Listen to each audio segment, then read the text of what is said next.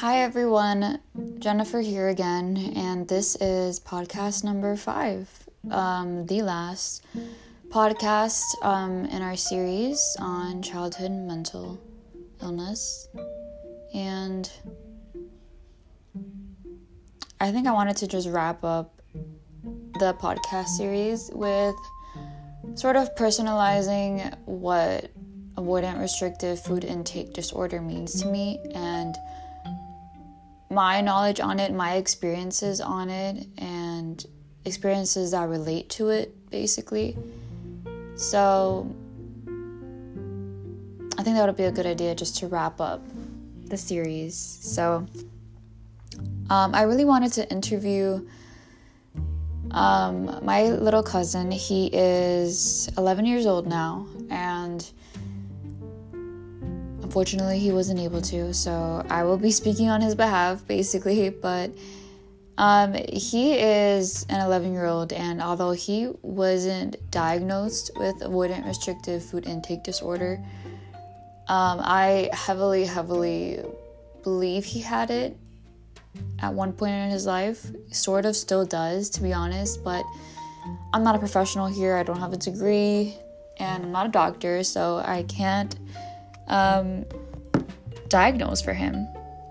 But he has basically all the symptoms, all of the sort of causes, uh, anything that would sort of direct him towards having that diagnosis, he has it. And for many times in my life, I have told my aunt, go take him to a pediatrician, or not a pediatrician because he goes to a pediatrician, but take him to a psychologist um, sort of figure it out because he doesn't have um, any body negative images of his body. He doesn't, you know, say things like he wants to lose weight. He doesn't say he likes to gain weight. He doesn't really talk about his weight. I don't think weight is an issue for him, which is, you know, something that is also related to ARFID, where the patient wouldn't have any body negative body images similar to anorexia believe me he doesn't have that. So i'm not worried on, on that part of it but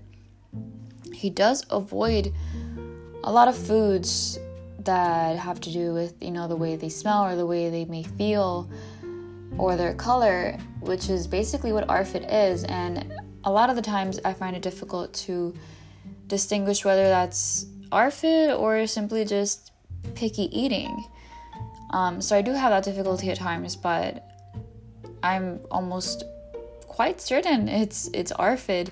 And although now, as he's gotten older, he has developed a more diverse palate. You know, he's open to trying new foods, although very small amounts of them at times. More importantly, I feel like he does ignore those weird textured foods he despises for some reason rice he can't eat rice. He'll eat french fries you know forever. If it was up to him he'd only eat french fries. Um but yeah he really avoids rice and it's been a thing for many years. Um he really avoids broccoli. Uh, i don't know if it's just because of the smell or texture because you know, broccoli is textured very weirdly. It's a, it's a weirdly textured vegetable, in my opinion, and it's bright green. That may also be an issue there. Uh, but broccoli and rice have, I presume, a very similar texture. They're very grainy and kind of harsh at times. They have a weird feeling. And to a young child, you know, I would assume it'd be more weird for them than it is for us, regular eating adults that don't have ARFID. Um, so, yeah, at times I do find it that he would have ARFID, and he doesn't really like other foods as well, like uh, mashed potatoes. And maybe because of the opposite reason, where they're very squishy and soft, and it may be weird for him to, you know, take that in and, and digest that and feel that on his tongue. It may be odd for him. Um, so yeah, it, it, it's become sort of after reading a lot on ARFID and, and learning more and more about this um, eating disorder, I've sort of thought, hey, maybe maybe it is ARFID. It may not be as serious. It could just be picky eating at his age, but he is getting older and it's still persistent, so it, it does worry me at times. Um, as for other symptoms that I feel like he, he doesn't have, he definitely um, he doesn't avoid he doesn't avoid going to events or hanging out with friends um, due to his picky eating, I guess I can say. because I, I can't diagnose it as ARFID, but he doesn't avoid situations and, you know, events because of it. Um, although at times I do see that when it's time for dinner and he's over at my house and it's time for dinner, he'll he'll avoid dinner until we've all eaten and then he presumes and he decides to eat dinner, you know, alone. So that is very odd to me. I feel like that that's an issue there, and um, it could be relevant to ARFID. I'm I'm not quite certain about that yet. He does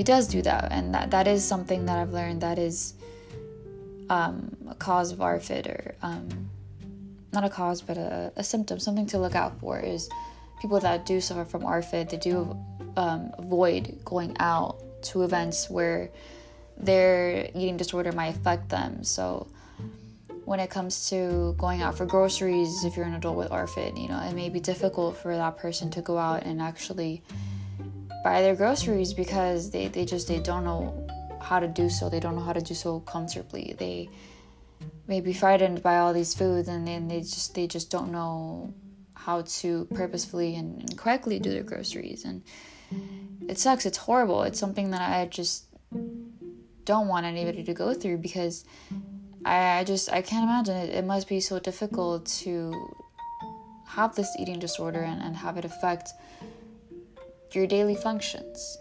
To sort of personalize me into this scenario, I have always been a picky eater. I, I find that at times I still am. Um, I don't eat red meat and that may be picky eating, but more so because of all the negative effects that it has on on human bodies. So I really don't like eating red meat. I don't like the taste of it at times. It makes my tummy feel bad, uh, similar to dairy. But that may just be that. I don't think that's picky eating. That would be more so an issue of health related and not really an eating disorder. So I I've been thankful to not have been diagnosed with an eating disorder to not have had any symptoms of that or any inclination towards that but i do have i have had moments where i avoid certain foods um, especially when i was smaller I, I, avoided a lot of foods. I avoided vegetables at all costs.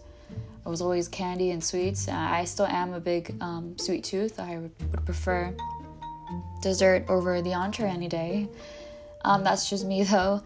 Um, so I do want to learn more and be more educated on the differences between ARFID and picky eating and to sort of solidify that line. I know that at times eating disorders can be very fluent and they may intertwine with one another and fall under the same categories and symptoms may be similar, but other than all, eating disorders do have their differences and they are recognizable and they should be recognizable and especially in children it's it's super important to catch them early and, and get them the help that they need early on because you know when they're so young they're so vulnerable they're so at risk more more so than when they're older. And um, I, just, I feel a lot for kids because I remember being a kid and not being in a perfect household and wanting help from adults and adults weren't always there to help. And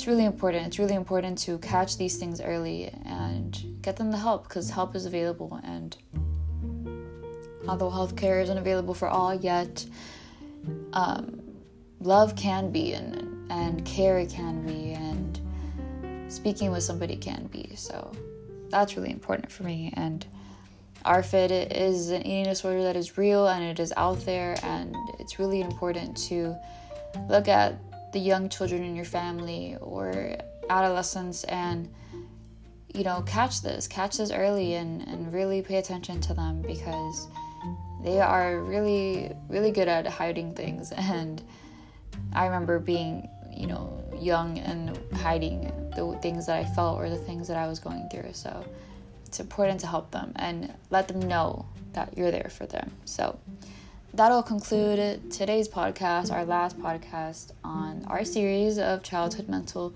disorders, specifically ARFID, this really, really, really important eating disorder that not many people know about. And so I hope that thanks to this podcast, more is known and more can be learned. And I'm always open to that. So spread love, spread kindness, and you guys take care.